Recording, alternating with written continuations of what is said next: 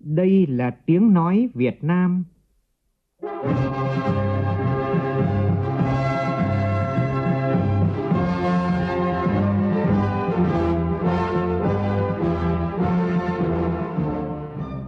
là tiếng nói Việt Nam, phát thanh từ Hà Nội, thủ đô nước Cộng hòa xã hội chủ nghĩa Việt Nam.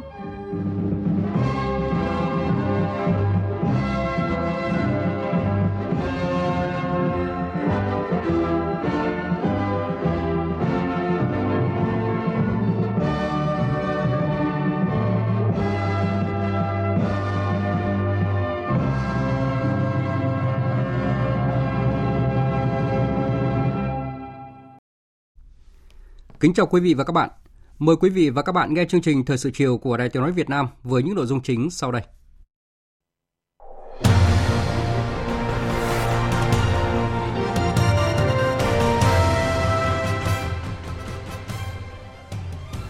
Tác phẩm nổi tiếng Nâng cao đạo đức cách mạng, quét sạch chủ nghĩa cá nhân của Chủ tịch Hồ Chí Minh cách đây 55 năm, cuốn cẩm nang giá trị đối với Đảng ta trong nhận diện và đấu tranh chống chủ nghĩa cá nhân.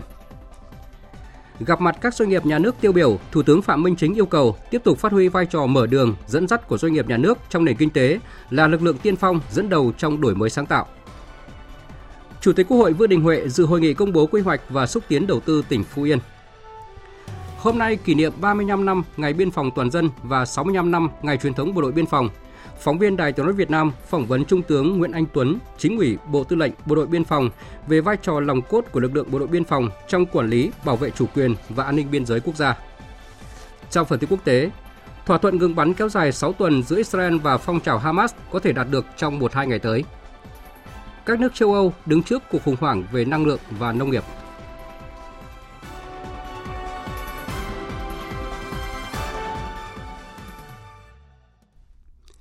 Bây giờ là nội dung chi tiết. Nhân kỷ niệm lần thứ 146 Quốc khánh Bulgaria, hôm nay Chủ tịch nước Võ Văn Thưởng, Thủ tướng Chính phủ Phạm Minh Chính và Chủ tịch Quốc hội Vương Đình Huệ đã gửi điện mừng tới Tổng thống Rumen Radev, Thủ tướng Nikolai Denkov và Chủ tịch Quốc hội Rosten Zeliakov. Cùng ngày, Bộ trưởng Bộ Ngoại giao Bùi Thanh Sơn đã gửi điện mừng tới Phó Thủ tướng, Bộ trưởng Bộ Ngoại giao Bulgaria Maria Gabriel. Sáng nay tại Hà Nội, Thường trực Chính phủ đã có cuộc gặp mặt đầu xuân các doanh nghiệp nhà nước tiêu biểu. Thủ tướng Phạm Minh Chính và các Phó Thủ tướng Lê Minh Khái, Trần Đức Quang đồng chủ trì sự kiện. Phóng viên Vũ Khuyên đưa tin. Năm 2023 có nhiều khó khăn, nhưng tổng doanh thu của các doanh nghiệp nhà nước đạt khoảng 1,65 triệu tỷ đồng, vượt 4% so với kế hoạch. Lợi nhuận trước thuế đạt khoảng 125,8 nghìn tỷ đồng, vượt 8% kế hoạch năm đóng góp ngân sách nhà nước ước đạt khoảng 166.000 tỷ đồng, vượt 8% kế hoạch năm. Các doanh nghiệp nhà nước tiếp tục nắm giữ nguồn lực lớn về vốn, tài sản, công nghệ, nhân lực chất lượng cao, đóng góp đáng kể cho ngân sách nhà nước và tạo việc làm cho người lao động. Doanh nghiệp nhà nước đóng góp khoảng 28% thu ngân sách nhà nước, thu hút khoảng 0,7 triệu lao động. Thủ tướng Phạm Minh Chính ghi nhận sự đóng góp quan trọng tích cực của cộng đồng doanh nghiệp nói chung và doanh nghiệp nhà nước nói riêng với sự phát triển của đất nước – khẳng định chính phủ luôn bên cạnh các doanh nghiệp nhà nước, doanh nghiệp FDI và các doanh nghiệp tư nhân trong nước, nhấn mạnh quan điểm phát triển doanh nghiệp nhanh, bền vững, đúng hướng, góp phần thực hiện chủ trương kinh tế nhà nước đóng vai trò chủ đạo của nền kinh tế, trong đó doanh nghiệp nhà nước đóng vai trò tiên phong, nòng cốt. Thủ tướng nhấn mạnh cần rút kinh nghiệm những gì đã làm được, chưa làm được, phải tự tin đi lên, thắng không kiêu, bại không nản, tạo động lực mới, khí thế mới, thành quả mới, thắng lợi mới, Quan trọng là phải phát hiện kịp thời các khó khăn vướng mắc, phản ứng chính sách kịp thời, phát triển chủ yếu dựa vào khoa học công nghệ đổi mới sáng tạo, lấy con người là trung tâm là chủ thể là mục tiêu là động lực, nguồn lực phát triển. Vận dụng sáng tạo các chủ trương đường lối chính sách pháp luật của Đảng, Nhà nước trên cơ sở chức năng nhiệm vụ quyền hạn trách nhiệm lòng yêu nước, tinh thần tự hào dân tộc và bền bỉ vượt qua khó khăn thách thức. Thời gian tới, Thủ tướng yêu cầu tiếp tục phát huy vai trò mở đường dẫn dắt của doanh nghiệp nhà nước trong nền kinh tế, là lực lượng tiên phong dẫn đầu trong đổi mới sáng tạo, chuyển đổi số, tái cơ cấu nền kinh tế gắn với đổi mới mô hình tăng trưởng, nâng cao hiệu quả hoạt động năng lực cạnh tranh của doanh nghiệp nhà nước theo hướng chuyển đổi số, chuyển đổi xanh, kinh tế tuần hoàn, kinh tế tri thức, kinh tế chia sẻ, ứng phó với biến đổi khí hậu. Đẩy mạnh chuyển đổi số và ứng dụng khoa học công nghệ, khuyến khích hình thành các trung tâm đổi mới sáng tạo tại các doanh nghiệp, tạo động lực bứt phá nâng cao năng suất chất lượng hiệu quả và năng lực cạnh tranh chú trọng xây dựng thương hiệu đánh giá đúng và phát huy tiềm năng khác biệt, cơ hội nổi trội, lợi thế cạnh tranh của từng doanh nghiệp nhà nước để vươn lên xử lý dứt điểm các tồn tại, các dự án yếu kém trên cơ sở xem xét lại lợi ích tổng thể chứ không phải lợi ích cục bộ. Bên cạnh đó, Thủ tướng yêu cầu cái tôi mong muốn nhất mà cái thông điệp tôi muốn chuyển ngày hôm nay nhất là doanh nghiệp nhà nước phải giữ vai trò tiên phong trong dẫn dắt, trong cái đổi mới sáng tạo và khoa học công nghệ, và đặc biệt vào các cái ngành mới nổi. Rồi trên cơ sở đó chúng ta đa dạng hóa thị trường, đa dạng hóa sản phẩm, đúng không? Đa dạng hóa các chuỗi cung ứng và liên kết với lại các cái tập đoàn tổng công ty ờ, của nước ngoài, tập đoàn tổng công ty tư nhân để chúng ta tạo ra cái chuỗi giá trị. Chứ không phải chỉ có chúng ta làm ăn riêng lẻ được trong cái bối cảnh mà hội nhập hiện nay. Thủ tướng đã giao nhiệm vụ cụ thể cho các bộ ngành, trong đó nhấn mạnh trên cơ sở chức năng nhiệm vụ quyền hạn của mình phải tích cực chủ động trách nhiệm trong giúp đỡ các doanh nghiệp tạo điều kiện cơ hội cho doanh nghiệp phát triển, không để doanh nghiệp đến xin, đến kêu thì mới làm. Phối hợp hiệu quả với doanh nghiệp nhà nước để tháo gỡ khó khăn, vượt qua thách thức, phát huy mặt mạnh, hạn chế điểm yếu, tiến cùng theo kịp và vươn lên tăng tốc phát triển. Các địa phương cũng phải tích cực vào cuộc, phát huy nhân lên các mô hình tốt. Thì à, kế thừa phát huy cái tầm nhìn của Chủ tịch Hồ Chí Minh về việc kinh tế quốc doanh là hình thức sở hữu của toàn dân, nó là lãnh đạo của nền kinh tế quốc dân, nhà nước phải đảm bảo cho nó phát triển ưu tiên, nó phù hợp. Và với vai trò nòng cốt của các cái tập đoàn tổng công ty nhà nước, sử dụng những nguồn lực lớn của đất nước tạo một động lực, một nền tảng cho phát triển kinh tế xã hội và công cụ dẫn dắt định hướng cho các thành phần kinh tế khác.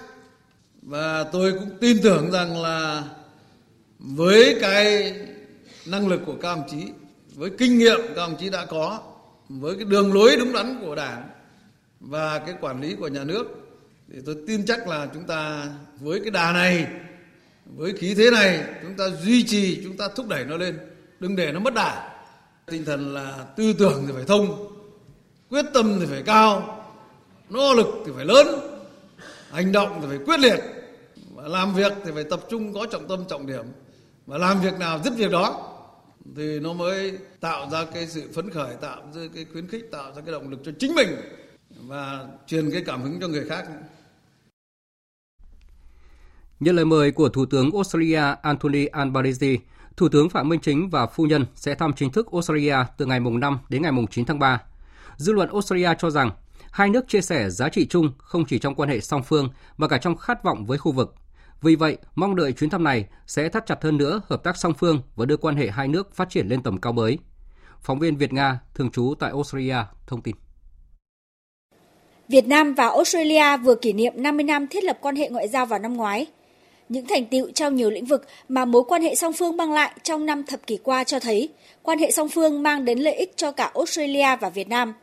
Năm thập kỷ vừa qua cũng cho thấy, mặc dù cách xa về địa lý, song giữa Việt Nam và Australia có mối liên kết chặt chẽ về người dân, có nền kinh tế bổ sung cho nhau và đều cùng chủ động có nhiều nỗ lực thúc đẩy sự thịnh vượng và đoàn kết trong khu vực. Đây là những nền tảng vững chắc để quan hệ giữa Australia và Việt Nam tiếp tục phát triển lên một giai đoạn mới. Và đây cũng chính là điều mà ông Leighton Pike, đồng sáng lập Viện Nghiên cứu Chính sách Australia Việt Nam, kỳ vọng sẽ đạt được trong chuyến thăm Australia lần này của Thủ tướng Phạm Minh Chính. Tôi cho rằng cả hai nước chia sẻ nhiều giá trị chung, không chỉ trong mối quan hệ song phương mà còn trong cả khát vọng đối với khu vực. Chúng ta có hai nền kinh tế bổ sung cho nhau, đồng thời chúng ta đều là các quốc gia tầm trung trong khu vực. Và nếu cùng hợp tác với nhau thì có thể làm được nhiều điều. Vì vậy, tôi cho rằng rõ ràng Australia và Việt Nam cần nâng cấp quan hệ lên một mức độ mới và việc làm này sẽ mang lại nhiều điều tốt đẹp cho hai nước và cho cả khu vực. Hiện cả Australia và Việt Nam đều đang rất nỗ lực để khai thác những lợi thế của mối quan hệ này. Bên cạnh việc các nhà lãnh đạo thường xuyên gặp mặt để gắn kết quan hệ và gia tăng hiểu biết, độ tin cậy chính trị và lòng tin giữa hai nước ngày càng được tăng cường. Hợp tác giữa hai nước trong nhiều lĩnh vực từ chính trị ngoại giao, an ninh quốc phòng, khoa học công nghệ, giáo dục, kinh tế thương mại, giao lưu nhân dân đều được đẩy mạnh nhanh chóng. Hai nước cũng đang thảo luận để mở thêm cơ hội hợp tác trong các lĩnh vực mới như đổi mới sáng tạo, kinh tế xanh, kinh tế số, chuyển đổi số, chuyển đổi năng lượng sạch, hợp tác trong lĩnh vực môi trường và ứng phó với biến đổi khí hậu. Riêng trong lĩnh vực thương mại đầu tư, vào năm ngoái, Australia đã ban hành chiến lược kinh tế Đông Nam Á đến năm 2040. Trong đó đề xuất 4 lĩnh vực sẽ thúc đẩy quan hệ với Việt Nam, gồm nông nghiệp và thực phẩm, tài nguyên, chuyển đổi sang năng lượng xanh, giáo dục và kỹ năng. Ông Nicholas Moore, đặc phái viên về Đông Nam Á của chính phủ Australia cho biết, và như bạn biết, tôi đã gặp đại diện của AsiaLink, một tổ chức được chính phủ Australia tài trợ. Họ đã chuyển cho tôi bản hướng dẫn các cách thức để doanh nghiệp Australia đầu tư vào Việt Nam. Đồng thời, cơ quan này cũng đã xuất bản ấn phẩm chương trình Kinh tế xanh Australia Việt Nam nhằm khuyến khích các nhà đầu tư Australia vào kinh tế xanh tại Việt Nam. Vào tháng 4 tới, chúng tôi sẽ tổ chức hội nghị về vấn đề này tại Việt Nam. Đây chỉ là một vài ví dụ cho thấy Australia quan tâm đến việc thúc đẩy đầu đầu tư và thương mại với khu vực, mà cụ thể là với Việt Nam.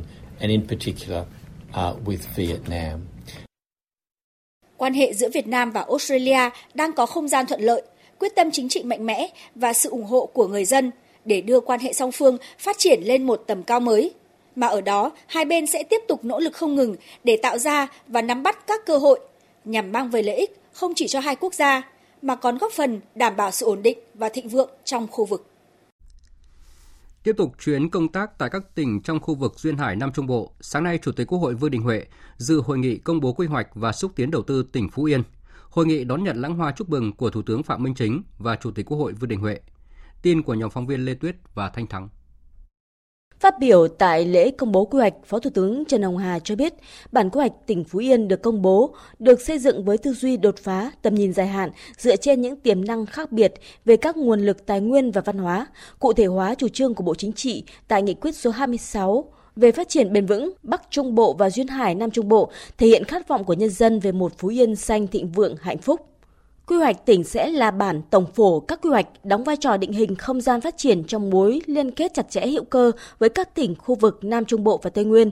Quy hoạch sẽ mở ra những cơ hội không gian phát triển tạo thêm xung lực để Phú Yên trở thành một trong những trung tâm kinh tế biển xanh của vùng duyên hải Trung Bộ, điểm đến đầu tư hấp dẫn của các doanh nghiệp lớn trong và ngoài nước với các trụ cột kinh tế số, công nghiệp, năng lượng xanh, du lịch, dịch vụ chất lượng cao, nông nghiệp ứng dụng công nghệ cao, vận tải biển và logistics. Để đạt được mục tiêu này, Phó Thủ tướng Chính phủ Trần Hồng Hà đề nghị Phú Yên cần rút ra những bài học phát triển của các địa phương trong vùng, tiếp tục đổi mới sáng tạo, tìm ra lối đi riêng để Phú Yên trở thành địa chỉ đáng đầu tư, đáng công hiến, đáng trải nghiệm. Trong xu thế chuyển đổi xanh toàn cầu, những luật chơi mới đang được định hình trong đầu tư và thương mại dựa trên các tiêu chuẩn về môi trường, về biến đổi khí hậu. Ước tính 90% GDP toàn cầu nằm trong diện phải thực hiện các cam kết đưa mức phát thải ròng bằng không vào năm 2050. Điều này sẽ được pháp lý hóa để đảm bảo nghĩa vụ thực thi. Chính vì vậy nên một trong những điều mà Phú Yên cần phải xác định là tiềm năng riêng biệt và lợi thế của tỉnh nhà, đó là phát triển năng lượng xanh. Hạ tầng số sẽ quyết định sức cạnh tranh của môi trường đầu tư bên cạnh các lợi thế về giao thông. Phó Thủ tướng yêu cầu ngay sau hội nghị này, tỉnh Phú Yên phải khẩn trương xây dựng kế hoạch triển khai và xác định nội dung trọng tâm, tiến độ và nguồn lực thực hiện các chương trình dự án trong quy hoạch, ra soát, lập, điều chỉnh, triển khai các quy hoạch chi tiết, chuyên ngành, phân khu đảm bảo thống nhất, đồng bộ với quy hoạch tỉnh, công bố công khai rộng rãi các quy hoạch chi tiết. Tại hội nghị, tỉnh Phú Yên đã trao cho 14 nhà đầu tư quyết định chủ trương đầu tư, chứng nhận đầu tư với tổng số vốn đăng ký đầu tư là gần 10.500 tỷ đồng và 6 biên bản ghi nhớ nghiên cứu đầu tư với tổng số vốn đăng ký đầu tư là 128.800 tỷ đồng. Đưa nghị quyết đại hội 13 của Đảng vào cuộc sống. Hiện thực hóa khát vọng Việt Nam hùng cường, hạnh phúc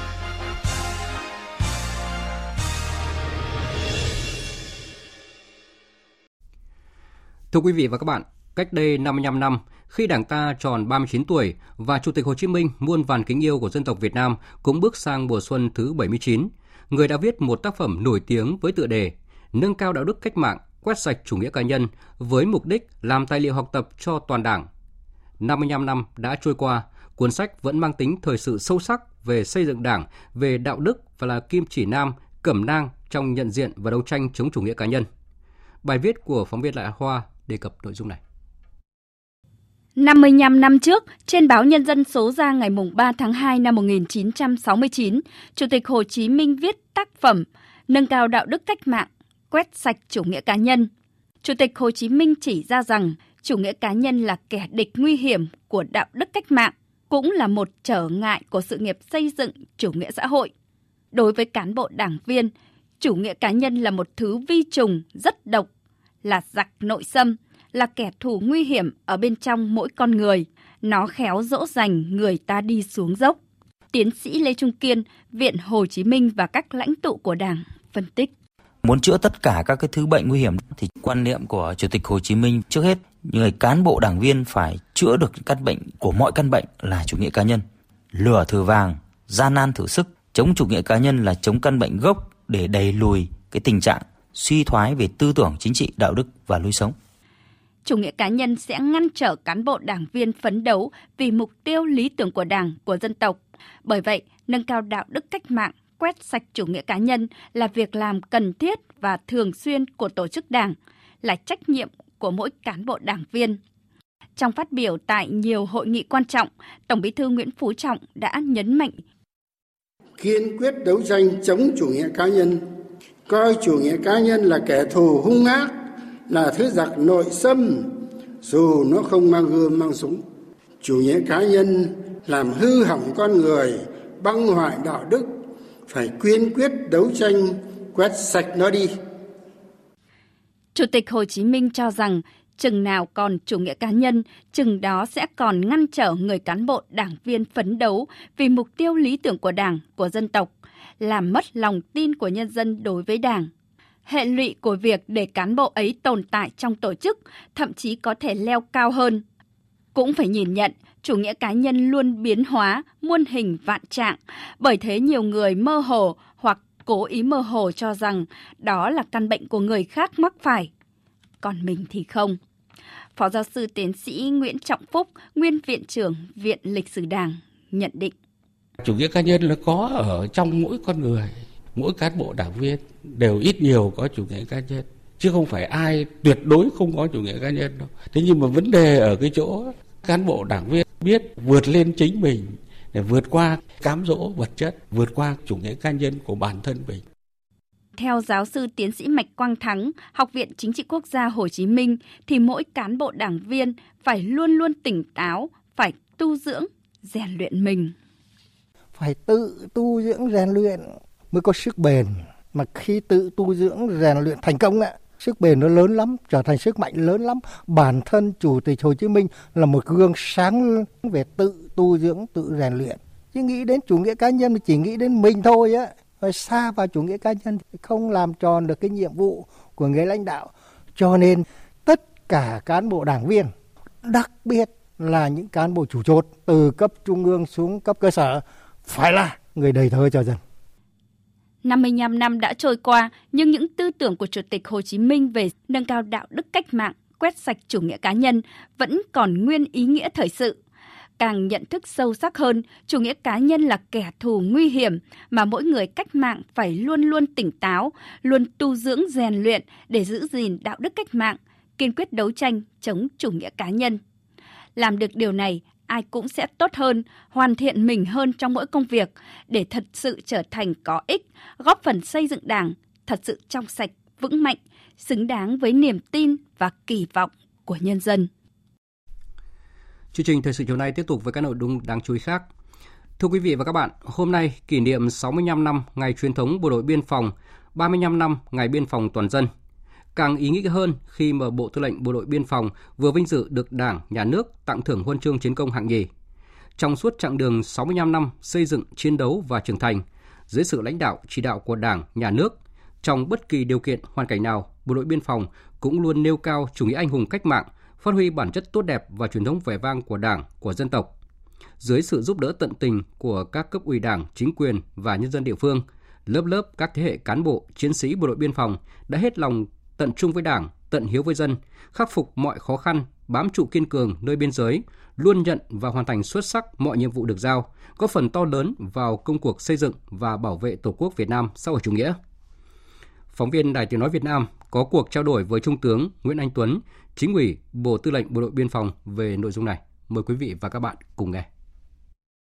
Thưa đồng chí, với vai trò là lực lượng nòng cốt trong quản lý bảo vệ chủ quyền an ninh biên giới, Bộ đội Biên phòng đã tổ chức nghiên cứu quán triệt thực hiện nghị quyết số 44 về chiến lược bảo vệ Tổ quốc trong tình hình mới như thế nào?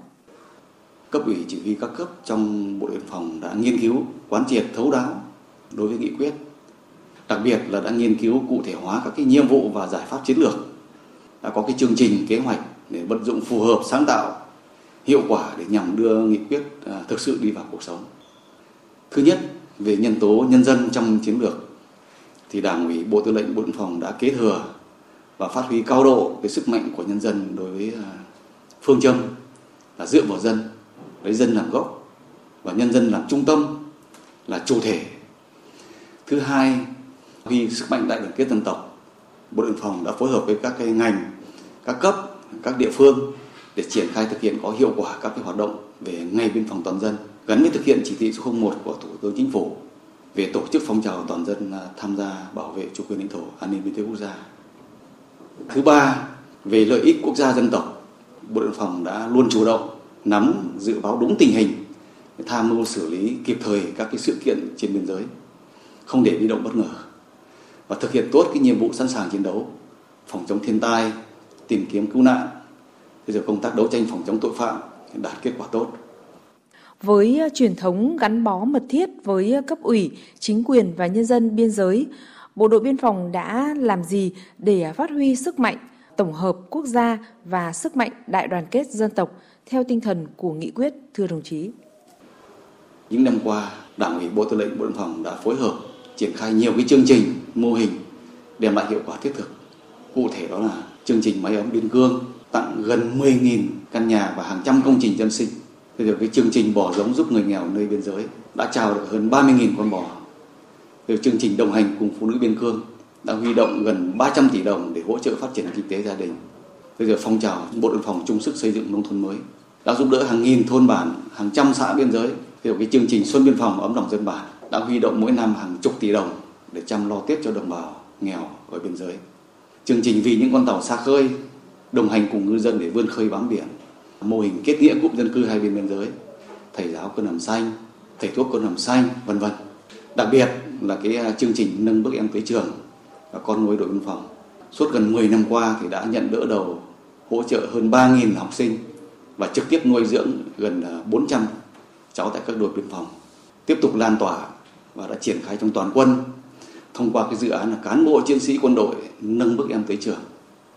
Điểm nổi bật đó là những cái năm gần đây thì Bộ đội phòng đã thống nhất với à, cấp ủy chính quyền địa phương để tăng cường hơn 300 cán bộ cho các xã biên giới, hơn 150 đồng chí tham gia cấp ủy cấp huyện và hơn à, 500 đồng chí tham gia cấp ủy cấp xã. Đã cử hơn 2.000 đảng viên tham gia sinh hoạt ở gần 1.900 tri bộ thôn bản. Đặc biệt là đã phân công gần 10.000 đảng viên phụ trách hơn 40.000 hộ gia đình thông qua đó để trực tiếp giúp đỡ bà con xóa đói giảm nghèo. Đồng thời thì các đơn vị à, đã lựa chọn và bồi dưỡng chiến sĩ biên phòng để tạo nguồn cán bộ tại chỗ cho địa phương. Qua 35 năm, ngày mùng 3 tháng 3 đã thực sự trở thành ngày hội đoàn kết toàn dân, chung sức đồng lòng hướng về đồng bào biên giới. À, thời gian tới thì lực lượng bộ đội biên phòng xác định sẽ triển khai những nội dung gì để tiếp tục nâng cao hiệu quả hoạt động ngày biên phòng toàn dân.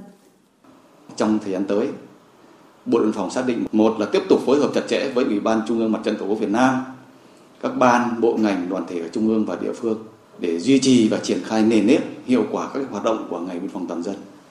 Thứ hai là nâng cao cái hiệu quả thực hiện cái quy chế phối hợp giữa cấp ủy bộ đội phòng với ờ, cấp ủy địa phương biên giới trong lãnh đạo chỉ đạo các cái hoạt động của ngày biên phòng toàn dân gắn với thực hiện cái phong trào toàn dân tham gia bảo vệ chủ quyền lãnh thổ an ninh biên giới quốc gia trong tình hình mới Thứ ba là phối hợp chặt chẽ với các địa phương, các cấp, các ngành tuyên truyền vận động nhân dân nâng cao cái nhận thức, trách nhiệm và cái nghĩa vụ trong tham gia bảo vệ biên giới xây dựng cái nền biên phòng toàn dân, thế trận biên phòng toàn dân vững mạnh.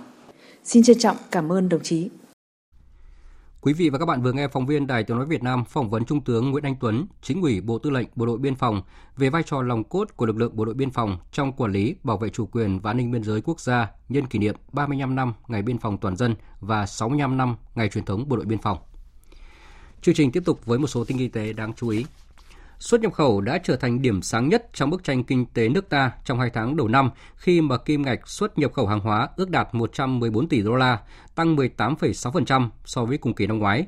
trong đó xuất siêu là hơn 4,7 tỷ đô la. Tín hiệu vui là dệt may, ngành hàng xuất khẩu chủ lực của nước ta khi ngay từ đầu năm nhiều doanh nghiệp đã có đơn hàng đến hết quý 2. Phóng viên Bá Toàn thông tin. Ngay sau những ngày nghỉ Tết Nguyên đán Giáp Thìn 2024, tại các doanh nghiệp thuộc Tập đoàn Dệt may Việt Nam, người lao động đã bắt tay vào sản xuất. Tại Tổng công ty May 10, hơn 12.000 người lao động, cán bộ, công nhân viên hăng hái thi đua với quyết tâm hoàn thành vượt mức các chỉ tiêu kế hoạch sản xuất kinh doanh năm 2024 Ông Thân Đức Việt, Tổng Giám đốc Tổng công ty May 10 cho biết. À, đến thời điểm hiện nay thì có những cái hồi phục về lượng hàng, có nghĩa là việc làm cho người lao động. Chúng tôi đang xây dựng kịch bản kế hoạch là tăng trưởng từ 5 đến 7% so với năm 2023. Và đây cũng là một kịch bản là tương đối lạc quan so với cái tình hình thực tế hiện nay.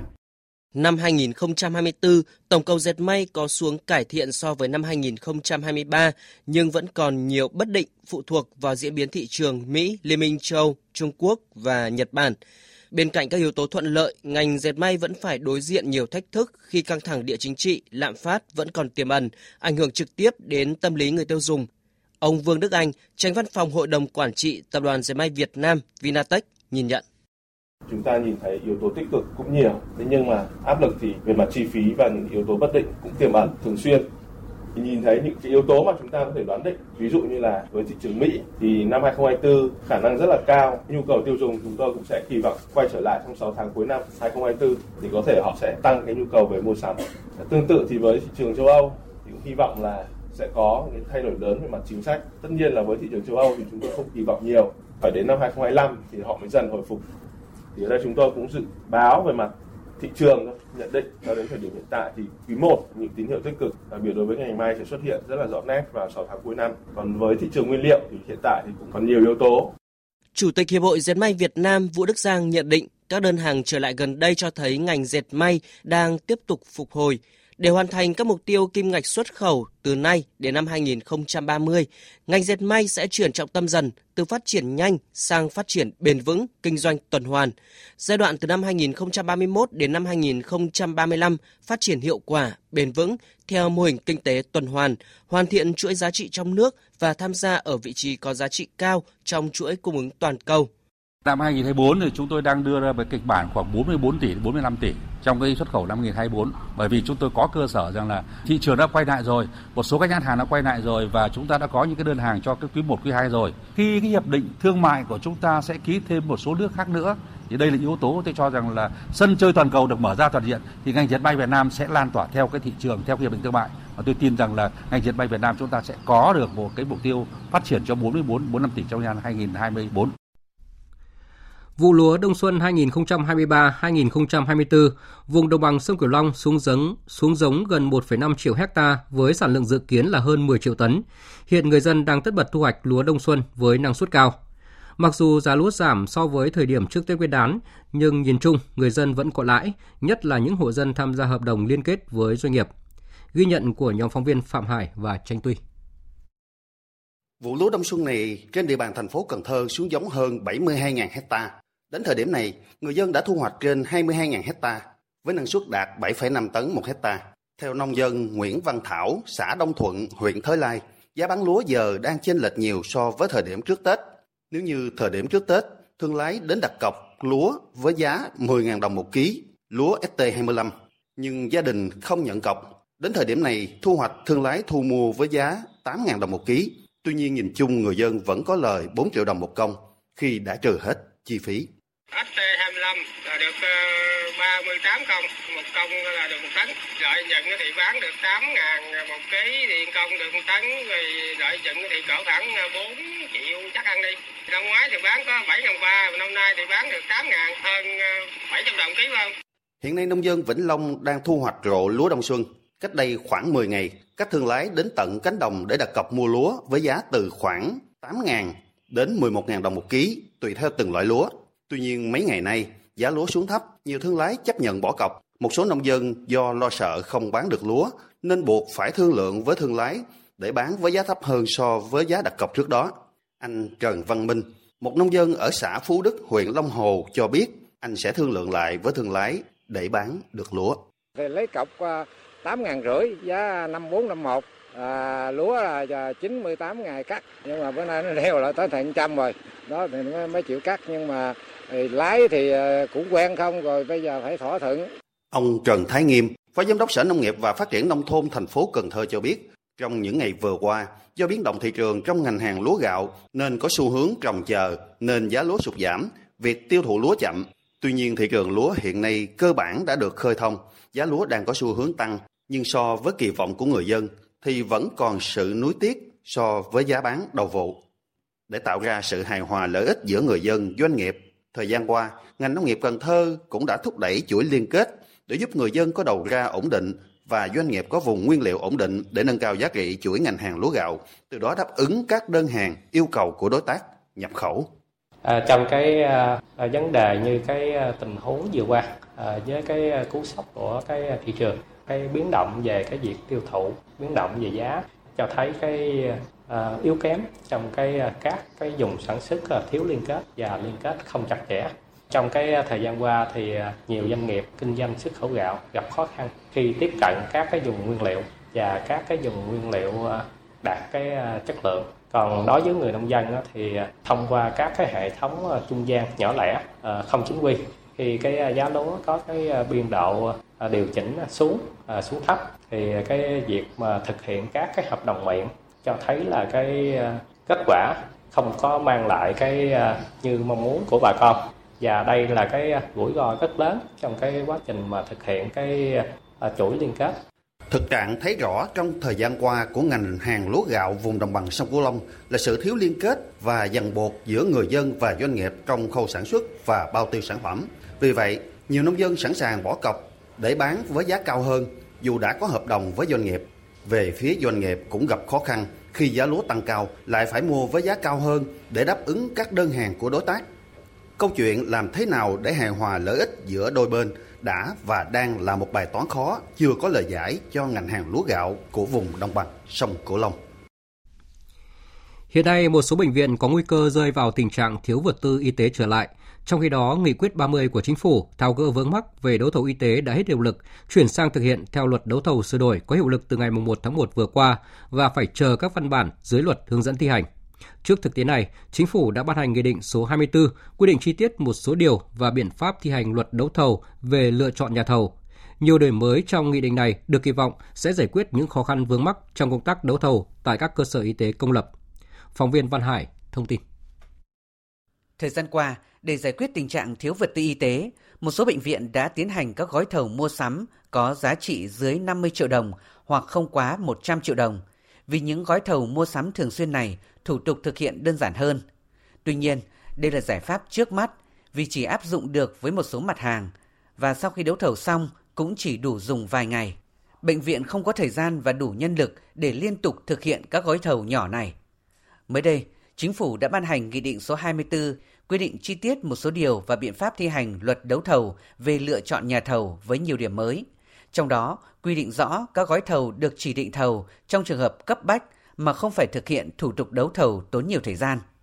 Hiện nay, các cơ sở y tế đang chờ Bộ Kế hoạch và Đầu tư và Bộ Y tế ban hành những thông tư chỉ thị hướng dẫn thi hành luật và nghị định để đấu thầu mua sắm thuốc, vật tư, hóa chất, thiết bị y tế. Ông Đào Xuân Cơ, Giám đốc Bệnh viện Bạch Mai cho biết. Luật đấu thầu đã có hiệu lực và chúng ta đang chờ chắc trong một vài ngày tới thì các cái nghị định, thông tư từ cái luật ờ, khám chữa bệnh cũng như là luật đấu thầu ra đời thì chúng tôi cũng là những cái đơn vị được đóng góp rất nhiều vào trong quá trình xây dựng, sửa đổi luật đấu thầu và nghị định trong công tác đấu thầu. Tôi hy vọng rằng những văn bản pháp quy này sẽ tạo điều kiện cho chúng tôi trong công tác mua sắm vật tư, thiết bị, hóa chất, thuốc vừa đảm bảo tính pháp lý nhưng đồng thời đảm bảo được cái nhu cầu sử dụng tại đơn vị Sáng nay tại trường Đại học Bách khoa Thành phố Hồ Chí Minh, báo Tuổi trẻ phối hợp với vụ Giáo dục Đại học, Bộ Giáo dục và Đào tạo, Tổng cục Giáo dục nghề nghiệp, Bộ Lao động Thương binh và Xã hội tổ chức ngày hội tư vấn tuyển sinh hướng nghiệp năm nay. Ghi nhận của phóng viên Minh Hạnh. Ngày hội tư vấn tuyển sinh hướng nghiệp năm nay có gần 250 gian tư vấn của hơn 100 cơ sở giáo dục đại học, cao đẳng, trung tâm, trung tâm đào tạo nghề trong và ngoài nước đã mang đến cho học sinh những góc nhìn trực quan sinh động về ngành và trường. Rất nhiều trường trung học phổ thông ở các tỉnh lân cận thành phố Hồ Chí Minh như Bình Dương, Đồng Nai, Bà Rịa Vũng Tàu, Long An, Tiền Giang đã tổ chức xe đưa học sinh đến ngày hội với mong muốn các em có thật nhiều thông tin trước khi quyết định chọn ngành chọn trường.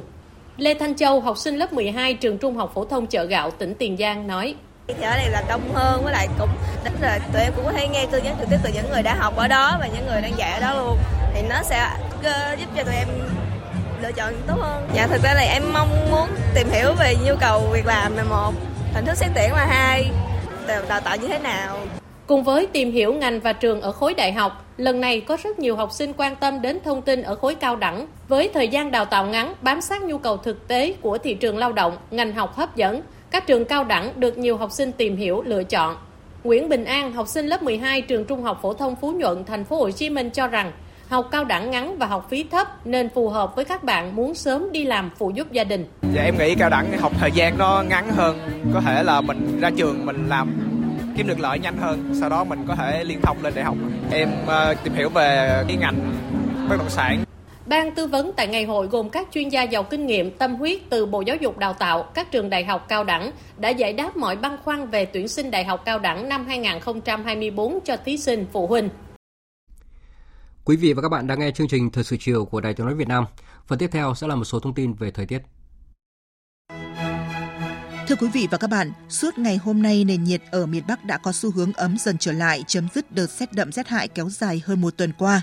Dự kiến trong tháng 3 này, nền nhiệt độ cả nước sẽ có xu hướng tăng cao hơn so với trung bình nhiều năm từ 0,5 đến 1 độ rưỡi.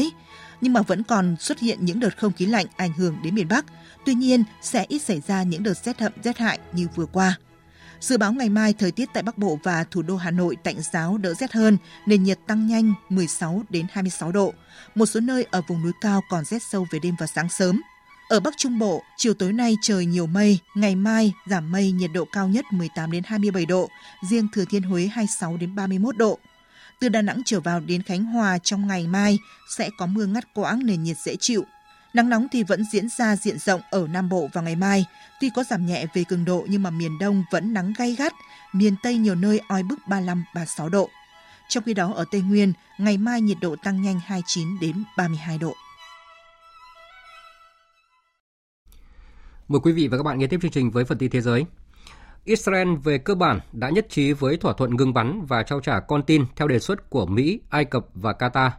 Thông báo được các quan chức cấp cao của Mỹ đưa ra ngay trước thềm các cuộc đàm phán tại Ai Cập nhằm chấm dứt xung đột giữa Israel và lực lượng Hamas.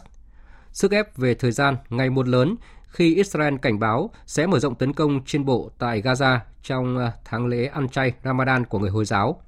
Biên tập viên Thu Hoài tổng hợp thông tin. Theo một quan chức cấp cao Mỹ, Israel ít nhiều đã chấp nhận đề xuất bao gồm lệnh ngừng bắn kéo dài 6 tuần và thả các con tin bị Hamas bắt giữ.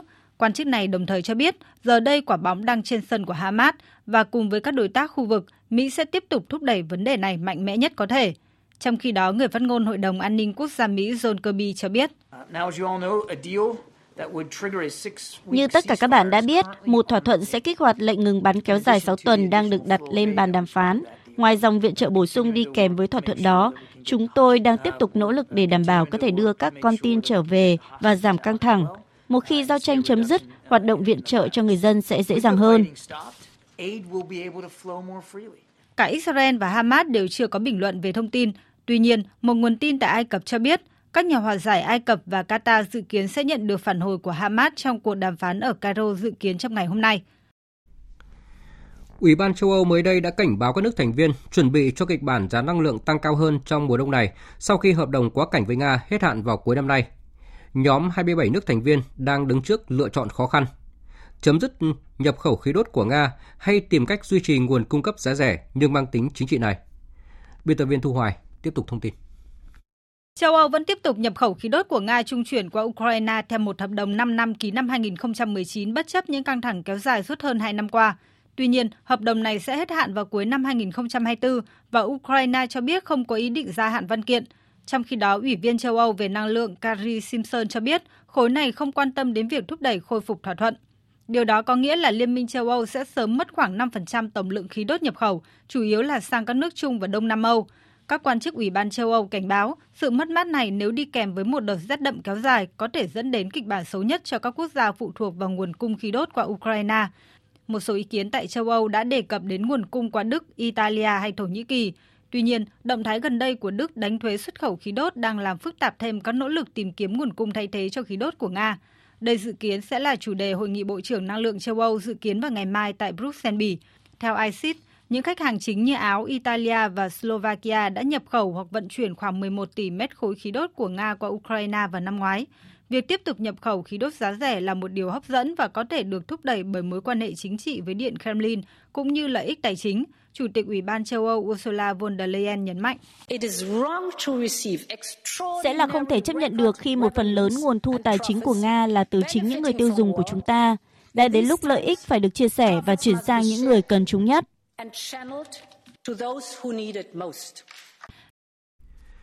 Trong bối cảnh khủng hoảng nông nghiệp đang lan rộng khắp châu Âu, Hội trợ nông nghiệp quốc tế Paris 2024 diễn ra từ ngày 24 tháng 2 đến hôm nay, mang đến cho người dân thủ đô Paris cùng du khách thập phương những cơ hội tìm hiểu về dịch vụ và các ngành nghề nông nghiệp từ chăn nuôi, chế biến thực phẩm đến cây trồng và làm vườn. Biên tập viên Phương Anh tổng hợp thông tin.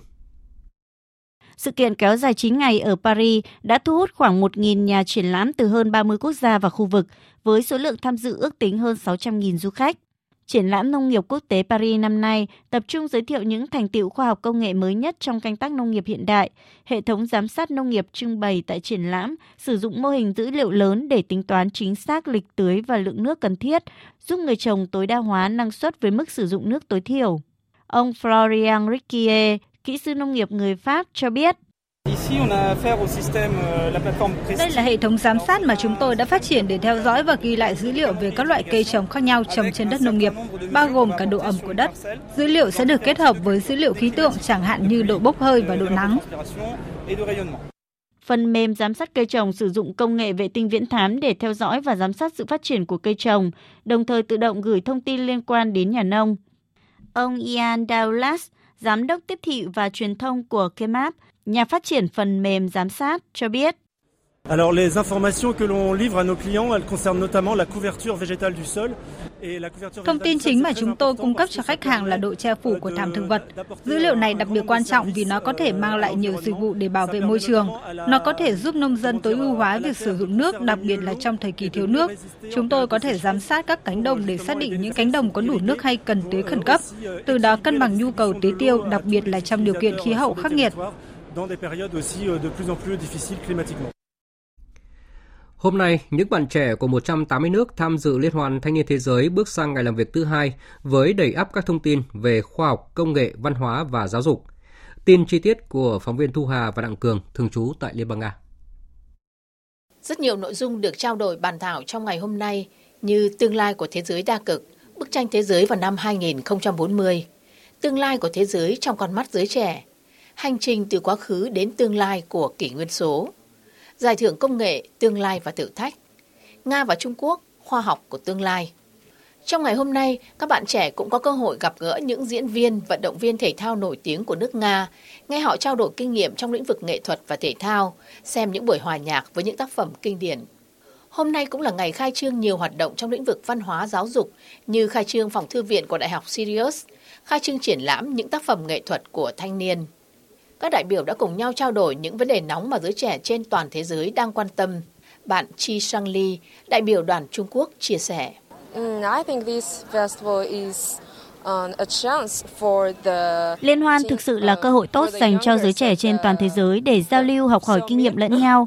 Tôi đã tiếp nhận được nhiều thông tin từ các phiên thảo luận và qua đây tôi nhận thấy điều mà các bạn trẻ trên toàn thế giới đang rất quan tâm hiện nay là hòa bình and the world need peace, I think. Sáng nay, theo giờ Việt Nam, lễ trao giải Brit Award 2024 chính thức khai mạc tại thủ đô London của Anh. Nữ ca sĩ kiêm nhạc sĩ Grace đã giành chiến thắng lớn tại lễ trao giải thưởng âm nhạc danh giá nhất nước Anh. Tổng hợp của biên tập viên Phương Anh. The winner of the Brit album for the Mastercard Album of the Year goes to Ray. 21st Century Blues. Ray lập kỷ lục giành nhiều giải nhất tại giải thưởng âm nhạc Brit Awards năm nay. Xúc động khi lên nhận giải, Ray chia sẻ. Tôi rất tự hào về album này. Tôi yêu âm nhạc. Tất cả những gì tôi từng muốn trở thành là một nghệ sĩ và bây giờ tôi đã là một nghệ sĩ với giải thưởng album của năm. Cảm ơn Brit rất nhiều. Điều này là quá nhiều đối với tôi. Tại Brit Awards 2024, Ray đã giành được tổng cộng 6 giải thưởng, trong đó có giải nghệ sĩ của năm, album của năm cho My 21st Century Blues và bài hát của năm cho Escapism. Jungle! Jungle giành giải nhóm nhạc của năm, trong khi ban nhạc rock Bring Me The Horizon giành chiến thắng ở hạng mục Alternative Rock, đánh bại Blur và The Rolling Stones. Blur có 3 đề cử nhưng đã ra về tay trắng, trong khi Dua Lipa, người cũng có 3 đề cử, đã giành chiến thắng ở hạng mục nhạc pop. Oh, the winner is Dua Lipa! You guys give me this like radical sense of confidence that I can do anything. Các bạn mang lại cho tôi cảm giác tự tin tuyệt đối rằng tôi có thể làm bất cứ điều gì và tôi có thể thử sức mình. Các bạn luôn ở bên tôi và các bạn đã ủng hộ tôi với tất cả tình yêu, sự hỗ trợ và sự lạc quan đã truyền cảm hứng cho tôi. Cảm ơn các bạn rất nhiều. Thank you so much. The winner is Miley Cyrus. Miley Cyrus cũng được xứng tên trong lễ trao giải năm nay. Hello to everybody at the Brits. Xin chào tất cả mọi người tại lễ trao giải Brits. Thực sự cảm ơn các bạn rất nhiều vì đã bình chọn cho Flower là bài hát quốc tế của năm. Ban nhạc indie rock Boy Genius đoạt giải nhóm nhạc quốc tế của năm. Trước lễ trao giải, Kylie Minogue đã được vinh danh là biểu tượng toàn cầu của Brits năm nay.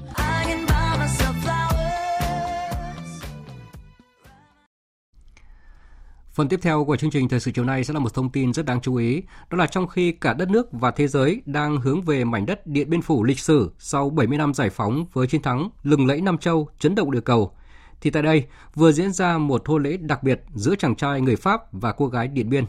Hôn nhân của đôi bạn trẻ không chỉ là tình yêu đôi lứa mà còn là biểu tượng cho sự gắn kết tình cảm giữa hai quốc gia, hai dân tộc từng trải qua chiến tranh.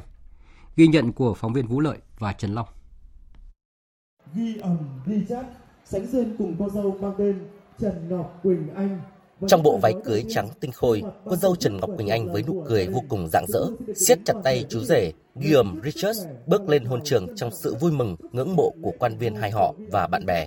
Hôn lễ này được đúc kết từ một tình yêu đẹp kéo dài gần 7 năm giữa một cô gái từng là tình nguyện viên của Bảo tàng Chiến thắng Điện Biên Phủ, tỉnh Điện Biên, Việt Nam với chàng sinh viên người Pháp yêu lịch sử hòa bình. Trần Ngọc Quỳnh Anh chia sẻ, điểm chung lớn nhất để gắn kết, đưa hai vợ chồng về chung một nhà là tình yêu chuộng hòa bình. Chính những câu chuyện lịch sử hào hùng về chiến thắng Điện Biên Phủ, lẫy lừng Lam Châu, chấn động địa cầu cách đây 2 phần 3 thế kỷ, những kỷ vật lịch sử của hai chiến tuyến trong bảo tàng chiến thắng lịch sử Điện Biên Phủ đã thắp lên tình yêu trong hai bạn, xóa bỏ mọi khoảng cách về địa lý, sắc tộc và những quá khứ trong chiến tranh. Khi mà em gặp Guillaume thì em cảm thấy có một cái điểm chung giữa tụi em. Đó là chúng em đều là những người rất là yêu chuộng hòa bình. Và từ cái điểm chung đấy thì tụi em nhận ra rằng là có rất là nhiều thứ ở trong cuộc sống tụi em muốn khám phá cùng nhau. Và đấy cũng là lý do mà tụi em đến với nhau. Và đến hiện tại bây giờ thì cũng đã là 7 năm rồi. Đối với chúng em mà nói thì đây là mảnh đất nơi nơi em sinh ra và cũng là mảnh đất đối với chúng em là điểm bắt đầu của mọi thứ. Chia sẻ về người vợ mang dòng máu Việt của mình, Guillaume Richard cho biết ngay lần đầu tiên đặt chân đến mảnh đất Điện Biên Phủ anh hùng, anh đã yêu mảnh đất và con người nơi đây. Chính sự nồng hậu, tình cảm chân thành của người dân nơi đây cùng những trải nghiệm thú vị về văn hóa đã khiến Guillaume quyết định chọn Điện Biên sẽ là quê hương thứ hai của bản thân mình. Đối với gia đình tôi, ai cũng nhận thấy rằng cả hai đất nước mặc dù đã trải qua chiến tranh nhưng đều đã có khoảng thời gian rất dài để hàn gắn. Hai vợ chồng tôi khi nói chuyện với mọi người trong gia đình thì không có một ai thù ghét nhau cả mà chỉ còn là sự yêu chuộng hòa bình và yêu thương nhau. Đối với hai vợ chồng tôi và ông bà nội ngoại luôn luôn nói với nhau rằng hòa bình là tất cả và phải luôn giữ gìn và khi chúng tôi quyết định thành hôn, cả hai gia đình rất vui mừng, đồng thuận. Hôn lễ của cô dâu Trần Ngọc Quỳnh Anh và chú rể Guillaume Richards diễn ra chiều ngày 2 tháng 3 tại gia đình cô dâu ở Điện Biên Phủ trong niềm vui, lời chúc phúc của gia đình, họ hàng, bạn bè và xóm giềng. Trước đó, lễ cưới nhà trai diễn ra tại Pháp. Cô giáo Hỏ Phương Hoài, cô giáo chủ nhiệm trung học phổ thông của cô dâu Quỳnh Anh chia sẻ, thời điểm này là lúc cả đất nước, cả thế giới đang hướng về Điện Biên Phủ sau 70 năm giải phóng. Hôn lễ và tình yêu đẹp của hai bạn trẻ đã gắn kết thêm tình cảm hai nước Việt Nam, Pháp, mở thêm cánh cửa mới về niềm tin và khát vọng hòa bình trong giai đoạn mới. Đến dự đám cưới của hai bạn ngày hôm nay mình cảm thấy rất là ngưỡng mộ vì hai bạn đã vượt qua rất là nhiều rào cản về văn hóa và cái đám cưới này của hai bạn thì đã góp phần hàn gắn được những cái tổn thương sau chiến tranh của hai đất nước. Trần Ngọc Quỳnh Anh cho biết sau hôn lễ tổ chức tại Việt Nam, hai vợ chồng sẽ quay trở lại Pháp và dự định sẽ mở một cửa hàng để quảng bá, tiêu thụ các sản phẩm văn hóa đặc trưng của đồng bào các dân tộc Điện Biên ngay trên chính mảnh đất Pháp. Còn với những quý vị yêu mến thể thao thì ngay sau đây, biên tập viên Khuất Tú sẽ chuyển đến quý vị và các bạn những thông tin cập nhật về thể thao trong nước và quốc tế trong trang tin thể thao.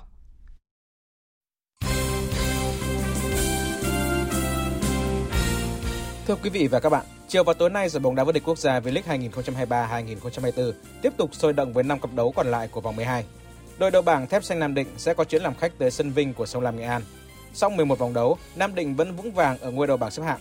Đội bóng Thành Nam cũng đang cho thấy phong độ thăng hoa của mình.